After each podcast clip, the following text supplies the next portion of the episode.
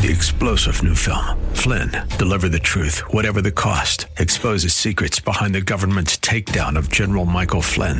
Flynn knew what the intel world had been up to. He ordered the first audit of the use of contractors. This set off alarm bells. He told the truth. He was the most dangerous person for Donald Trump to hire. They had to get rid of Flynn. Flynn, deliver the truth, whatever the cost. Available now. Watch it today. Go to salemnow.com. Salemnow.com. Kids don't need this. This is Mission America with Linda Harvey.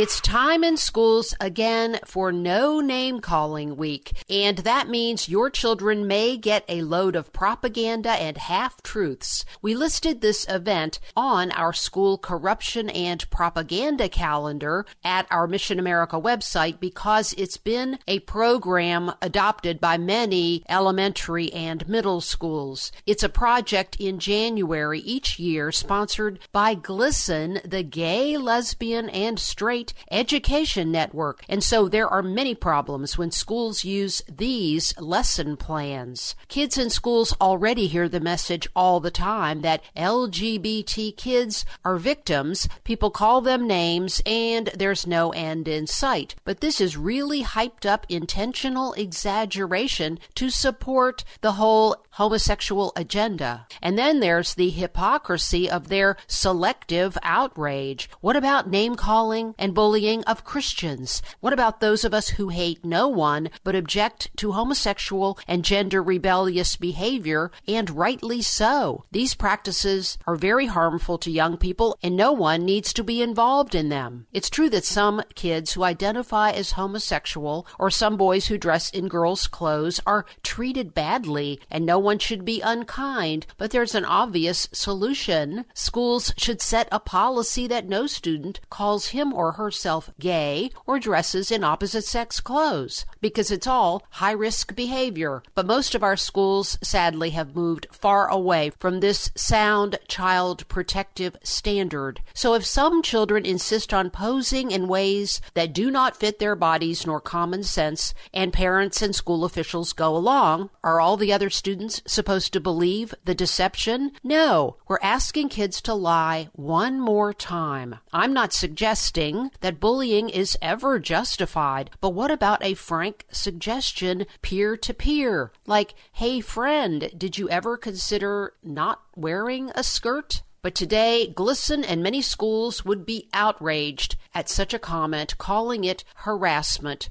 and never allowing that kind of free speech. GLSEN has a Twitter campaign for No Name Calling Week, hashtag kindness in action. But I can't help a little cynicism here. How much kindness is shown by GLSEN to conservative Christians who don't believe effeminate teen boys having intimate relations with other teen boys is a great idea. We could always use more kindness, but there could always be more virtue. But activist educators and their gay group buddies are not going toward righteousness, but encouraging sin and disorder. So during the next few weeks, many schools throughout America will participate in this educational manipulation devised by homosexual activists. But no name calling week isn't being applied to the name calling of Christians. And despite containing some valid anti bullying messages, no name calling week is mostly about selling homosexuality and gender deviance to our kids.